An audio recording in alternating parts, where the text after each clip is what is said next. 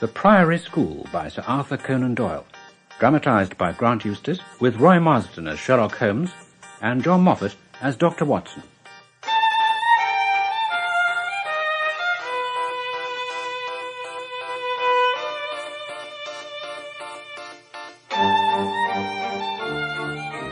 Sherlock Holmes and I have had some dramatic entrances and exits upon our small stage at Baker Street, but I cannot recollect anything more startling than the first appearance of Dr. Thornycroft Huxtable.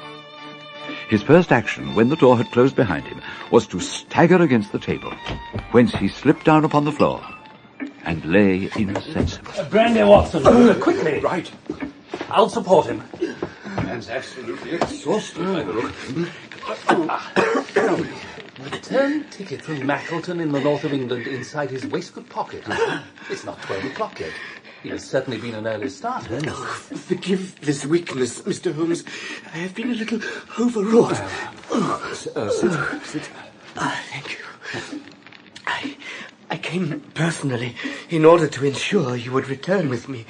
I feared that no telegram would convince you of the absolute urgency of the case. When you are quite restored. I am quite well.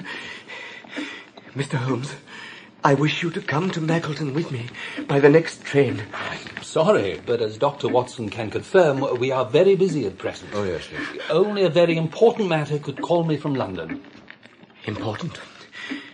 Have you heard nothing of the abduction of the only son of the Duke of Holderness? Holiness, the former cabinet minister. Exactly. Oh, one of the greatest subjects of the crown. The greatest. And perhaps the wealthiest. His Grace has already intimated that a cheque for five thousand pounds will be handed over to the person who can tell him where his son is. Oh. And another thousand to him who can name the man or men who have taken him. Oh, a princely offer. It is, yes. Well, I suppose with a little rearranging we could accompany Dr. Huxtable back to the north of England. Eh, Watson? Oh, yes. Excellent. First, kindly tell me what has happened, when it happened, how it happened, and finally what Dr. Thornycroft Huxtable has to do with the matter, and why he comes three days after an event. Your unshaven chin reveals the date, to ask for my humble services. Our visitor began with great vigour and lucidity to explain. He was the founder and principal of the Priory School near Mackleton, which had established itself as the most select preparatory school in England. This position had recently been confirmed when the Duke of Holderness sent his only son and heir, the ten-year-old Lord Saltire, to the school.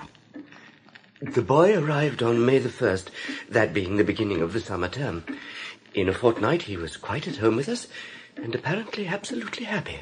Why do you say apparently? I trust I am not indiscreet. Half confidences are absurd in such a case. Lord Saltire was not entirely happy at home. Oh, for what reason? It is an open secret that the Duke's married life was not a peaceful one, and the matter ended in a separation. Ah. The boy's sympathies are known to have been strongly with his mother. Who is now where? The Duchess has taken up residence in the south of France. And now we come to the night of last Monday, May the 13th. That was when the boy was last seen. The window of his room was open, and it is sure that this is the only possible exit. Why not through the house? He must have wakened other boys in the rooms through which he would have to pass. Where is his room? On the second floor. Oh, but uh, surely... There is a stout ivy plant leading to the ground. Ah, I see. When was his absence discovered? At seven o'clock on Tuesday morning. He had dressed himself fully before going off. Could uh, someone else have entered the room? There were no signs. And a struggle would have wakened the other boys you mentioned. Go on. When we checked the rest of the establishment, we learned that Lord Saltire was not alone in his flight. Heidegger, the German master, was missing. But he had apparently gone away partly dressed, since his shirt and socks were lying on the floor. But had he let himself down by the ivy too? Undoubtedly.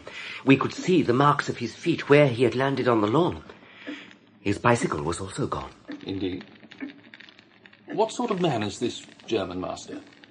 He came to me two years ago with the best references, but he is a silent, morose man, not popular either with masters or boys. And there has been no trace of either boy or master since then? None. The Duke is greatly agitated. As you are yourself. The suspense and responsibility have reduced me to the state of nervous exhaustion in which you yourselves have seen me.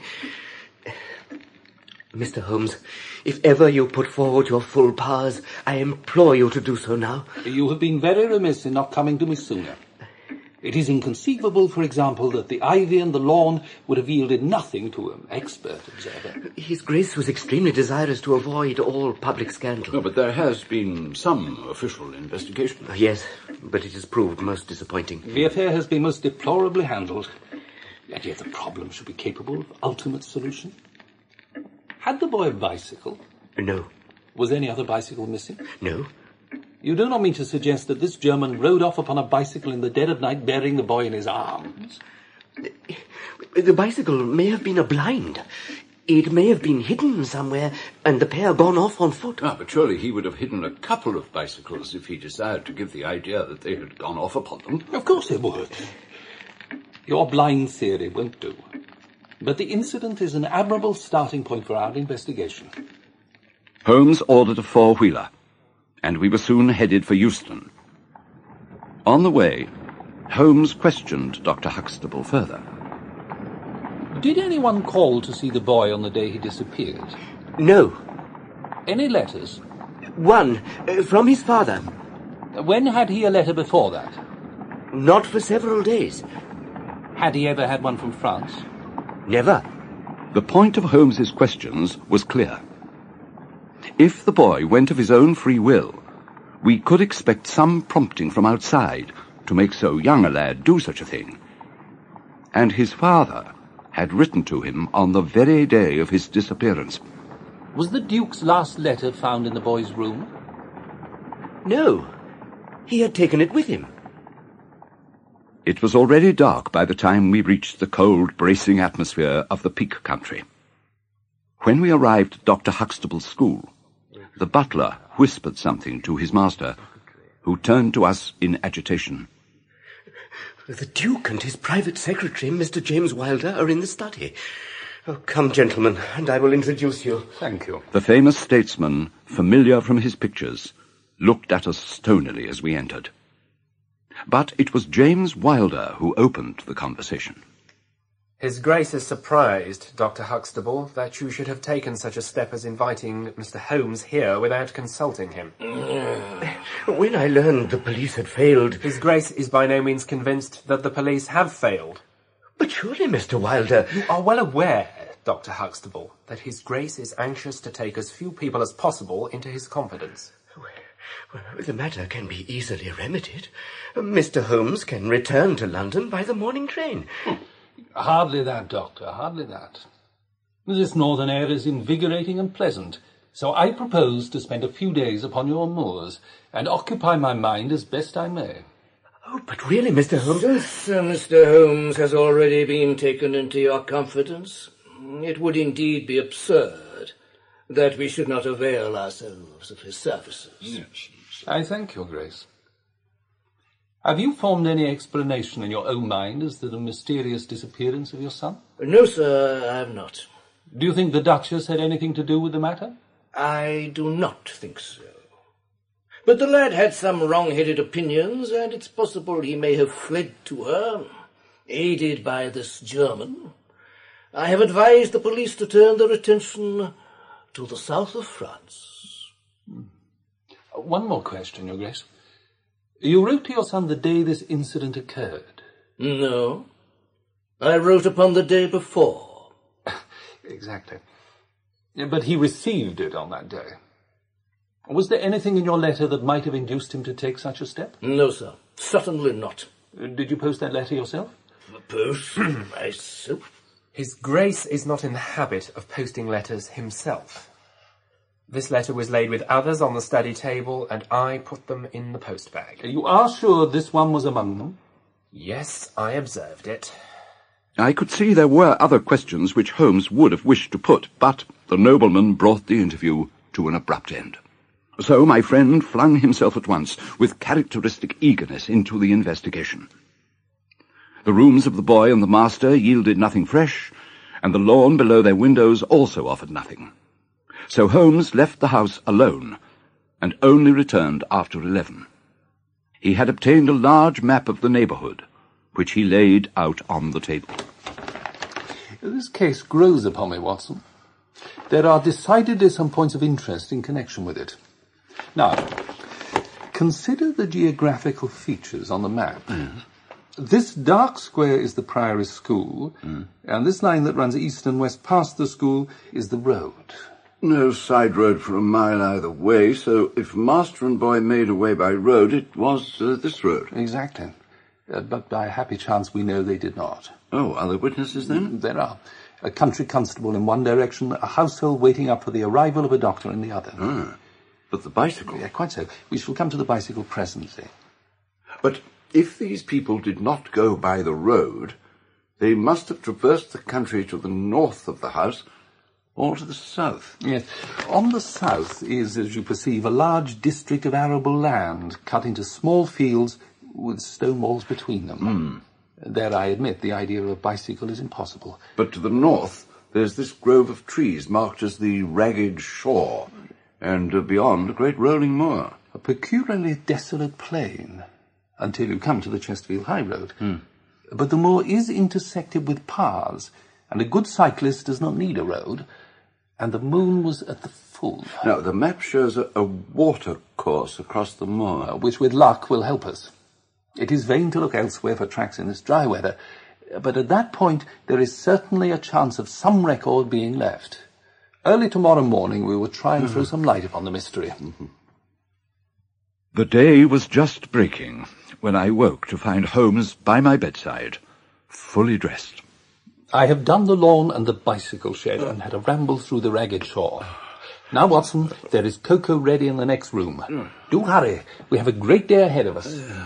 Yet at first we had only the blackest disappointment. When we reached the morass on the moor, there were marks of sheep in profusion, and in one place the tracks of cows.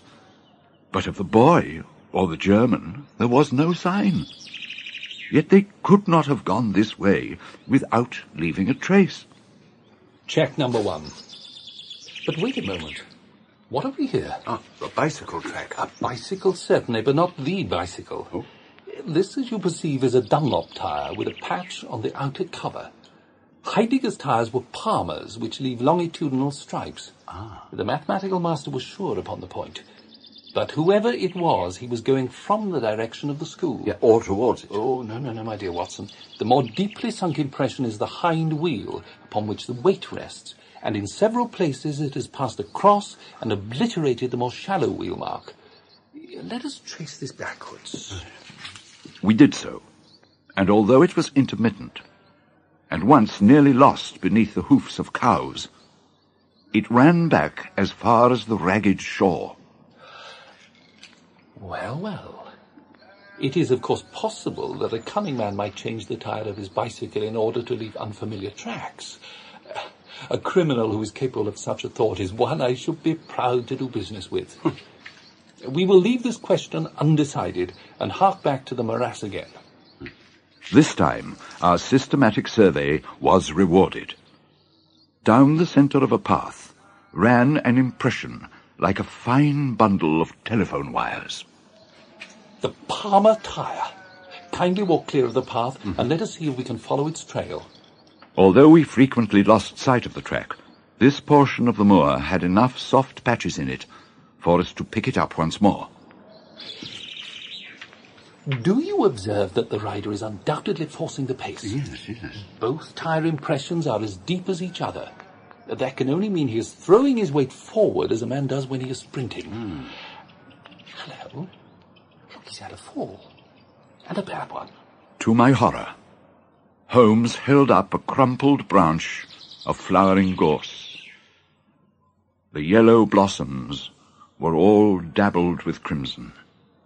On the path, too, and among the heather, were dark stains of blood. Not an unnecessary footstep, Watson. Now, what have we here? He fell wounded. He stood up. He remounted. He proceeded. Cattle on the side path. He was surely not gored by a bull. Hardly likely. No, but I see no traces of anyone else. We must push on, Watson. Right. Our search was not a very long one. Out of the thick gorse bushes ahead, we dragged a bicycle with Palmer tires, smeared all over with blood. Beyond the bushes lay the rider. He wore shoes, but no socks, and a nightshirt below his coat. It was undoubtedly the German master, with a frightful blow on his head, which had crushed half his skull. To save time, we called over a man whom we saw cutting peat, and sent him off, frightened by what he had seen, with a note to Dr. Huxtable to alert the police. Then, a little way from the body, we paused while Holmes analyzed our discoveries. We have picked up two clues this morning, Watson. The two different bicycles. One has led here. Uh, but before we see where the other leads us, let us be certain of what we know already. Well, the boy left of his own free will. Mm, that is sure. He was fully dressed when he fled, so he foresaw what he would do. Uh, but the German went without his socks. He certainly acted on very short notice. From his bedroom window, he saw the boy leave. He seized his bicycle, pursued the lad, and in pursuing him, met his death. Which brings us to a critical part of the argument. A man could run and overtake a boy, but the German does not do so. He turns to his bicycle, uh, because he can see that the boy has some swift means of escape. The other bicycle. I continue the reconstruction for a moment. The master meets his death not by a bullet, which even a lad might conceivably discharge, uh, but by a savage blow from a vigorous arm, So, the boy had a companion in his flight. which was swift, uh, since it took five miles before an expert cyclist could overtake them. Yet we survey the ground round the scene of the tragedy. A few cattle tracks, nothing more. No cycle tracks, no human footmarks. Holmes, this is impossible. A most illuminating remark. It is impossible as I stated, and therefore I must in some respect have stated it wrong. Come then, let us see what the Dunlop tire with the patched cover has to offer us. We picked up the track again and followed it, until we lost it at a point where it might equally have led to Holderness Hall or the village on the Chesterfield Road. Holmes opted for the latter, but as we approached the village inn, where a man sat smoking a black clay pipe, Holmes gave a sudden groan and clutched my shoulder. Thank He had twisted his ankle. Mr. Reuben Hayes? Aye. Who are you? And how did you get me name, Sir Pat? It's on the board above your head. It's easy to see a man who is master of his own house. Uh, have you such a thing as a carriage in your stables? I have not. Uh, I can hardly put my foot to the ground. Don't put it to the ground. Uh, But I can't walk. Well then, hop. This is really rather an awkward fix for me. I don't mind how I get on. Uh, neither do I. I would offer a sovereign for the use of a bicycle to Holderness Hall. Pals of the Duke, are you? We bring him news of his son. what? Uh, heard of in Liverpool. They expect to get him any hour. Ah, well, I've less reason to wish the Duke well than most. But I was his head coachman once, and cruel bad he treated me. But, uh, I'll help you to take the news to the hall. Thank you. We'll have some food first, and then you can bring round the bicycle. I haven't got a bicycle, I tell you. Once inside the inn, it was astonishing how quickly Holmes's sprained ankle recovered. It was after we had eaten, and Holmes was looking out at the stables in the squalid courtyard, that a thought suddenly struck him. By heavens, Watson, that's it. You remember seeing those cattle tracks today? Well, yes, of course, they were, they were everywhere. Exactly. Well, now, Watson, how many cows did you see on the moor? Um, I don't remember seeing any. Strange, eh? Well, now you mention it, yes, it is. But can you also recall how the tracks looked? Mm, no, not particularly. Yeah, but I can. What a blind beetle I'd be not to draw the conclusion earlier. What conclusion? Only that it is a remarkable cow which canters and gallops. Come on, the coast seems to be clear. Let's slip out. In the tumble-down stable, we found two rough-haired, unkempt horses. Holmes raised the hind leg of one of them. Old shoes, uh, but new nails. This case deserves to be a classic. Let us go across to the smithy. But before we could do so, we were confronted by the landlord. You infernal spies! What are you doing here? Why, Mr. Hayes, one might think you were afraid about finding something out. Yeah, well, you, you, you're welcome to all you can find out, but I don't care for folk poking about my place without my leave. So the sooner you pay your score and get out of here, the better I shall be pleased. So we left. But no sooner had the curve of the road hidden us from the inn than Holmes stopped. We were warm at that inn, Watson. I grow colder every step I take away from it. A more self-evident villain than that Reuben Hayes I never saw. Yes. The inn is an interesting place. There are the horses, there is the smithy. I think we shall have another look at it. We turned off the road and were making our way up the hill when we saw, coming from the direction of Holderness Hall, a cyclist. Get down, Watson. The man flew past us amid a cloud of dust, in which we glimpsed the pale, agitated face of James Wilder. Come, Watson. Let's see what he does. By the time we reached the inn, Wilder's bicycle was leaning against the wall. There was no sight of anyone. Then, suddenly, a trap wheeled out of the yard and tore off at a furious pace in the direction of Chesterfield. What do you make of it, Watson? It looks like flight. But it was not James Wilder. No. But there he is at the door. The secretary stood peering out into the night. It was evident he was expecting someone. Eventually, a second figure appeared on the road and went in. But it was by now too dark for us to see more than the person's silhouette crossing the threshold. It's a curious class of custom that is done by this inn. Come, Watson. We really must investigate this a little more closely.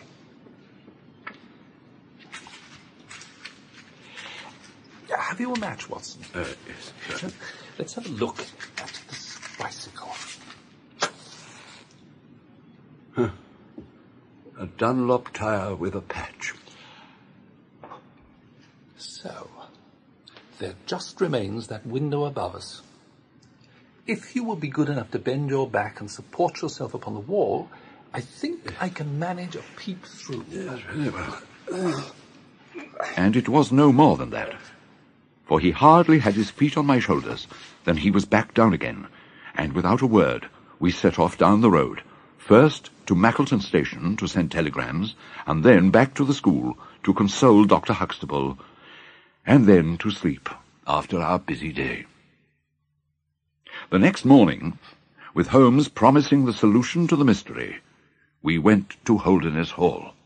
I must see the Duke, Mr. Wilder. But he's in his room. Then I must go to his room. I believe he's in his bed. I will see him there. Very good, Mr. Holmes. I will tell him you're here. Thank you. After half an hour's delay, the great nobleman appeared. He seemed to me to be an altogether older man than he had been the morning before. Well, Mr. Holmes, I think, Your Grace, that I could speak more freely in Mr. Wilder's absence. If your grace wishes yes, me to go, I... yes, you had better go. Now, Mr. Holmes, what do you have to say? Dr. Huxtable mentioned that a reward totaling £6,000 had been offered in this case. That is correct. Then perhaps you will be good enough to make me out a cheque for that amount. Is this some unpleasant joke, Mr. Holmes? No, not at all. I know where your son is, and I know some, at least, of those who are holding him. Where is he? At the inn about two miles from your park gate, known as the Fighting Cock. And uh, whom do you accuse? You. How much do you know? I saw you together last night. Does anyone else besides your friend know? I have spoken to no one. Nor I. Then I shall write you the cheque as you ask and trust you are both men of discretion. This need go no further. Matters can hardly be arranged so easily, Your Grace. There is the death of the schoolmaster to be accounted for. But James knew nothing of that. It was the work of the brutal ruffian he had the misfortune to employ. He was not present at the murder, and abhors the fact that it occurred. The instant he heard of it, he made a complete confession to me. He lost not an hour in breaking entirely with the murderer who has escaped. Reuben Hayes was arrested at Chesterfield on my information at 11 o'clock last night. You seem to have powers that are hardly human. I'm glad to hear that Hayes is taken, as long as it will not react upon my son. On Lord Saltire? No, Mr. Holmes. On my son James. It was now Holmes's turn to be astonished by the revelation that James Wilder was the offspring of an earlier liaison, and that the Duke had cherished him for the sake of the now dead mother. But James had always hated his legitimate brother, and conceived a scheme to bargain the return of the abducted son for his own nomination as the Duke's heir. He knew well I should never knowingly invoke the police against him. But he never made such a proposal to me, for your discovery of that man Heidegger's body wrecked his scheme. But uh, why did you leave Lord Saltire at the inn? James begged me to leave him under the charge of Mrs. Hayes for three days. It was impossible to inform the police where he was without telling them also who was the murderer. And that must have ruined my unfortunate James. I am bound to tell you, Your Grace, that you have placed yourself in a most serious position in the eyes of the law. But even if all that is resolved without the public scandal which you seek to avoid, the presence of Mr. James Wilder in your household can only lead to further misfortune. I understand that, Mr. Holmes. It is already settled that he shall leave me forever and go to seek his fortune in Australia. Since much of the unhappiness in my married life was caused by his presence, I am also hopeful that the Duchess and I can make amends. It was, of course, a note as if from the Duchess that Mr. Wilder added to your letter to entice Lord Saltire to leave. Yes. He first cycled over and spoke to him and arranged for him to go with a man who will be waiting at midnight with a horse. Hayes, of course, who had shod his horses with shoes which counterfeited the tracks of cows. Uh, do you know where he learned so extraordinary a device? Come this way, gentlemen. The Duke opened a door and showed us into a large room furnished as a museum. He led the way to a glass case in a corner and pointed to the inscription. These horseshoes were dug up in the moat of Holderness Hall. Shaped with a cloven foot. So as to throw pursuers off the track. Hmm. Exactly. They are supposed to have belonged to some of the marauding barons of Holderness in the Middle Ages. Holmes opened the case, moistened his finger, and passed it along one of the shoes. A thin film of recent mud was left upon the skin. The second most interesting object I have seen in the north. Extraordinary. And the first, Mr. Holmes? The cheque your grace is about to write out. In The Priory School by Sir Arthur Conan Doyle, Roy Marsden played Sherlock Holmes, John Moffatt, Dr. Watson, Sean Barrett, Dr. Thornycroft Huxtable, Spencer Banks, James Wilder, Hugh Dixon, the Duke of Holderness, and Tony McEwen, Reuben Hayes. The music was written by Joss Sanglier and played by Joss Sanglier and Elizabeth Fellows. The Priory School was dramatized by Grant Eustace and directed by Michael Bartlett for Daedalus Productions.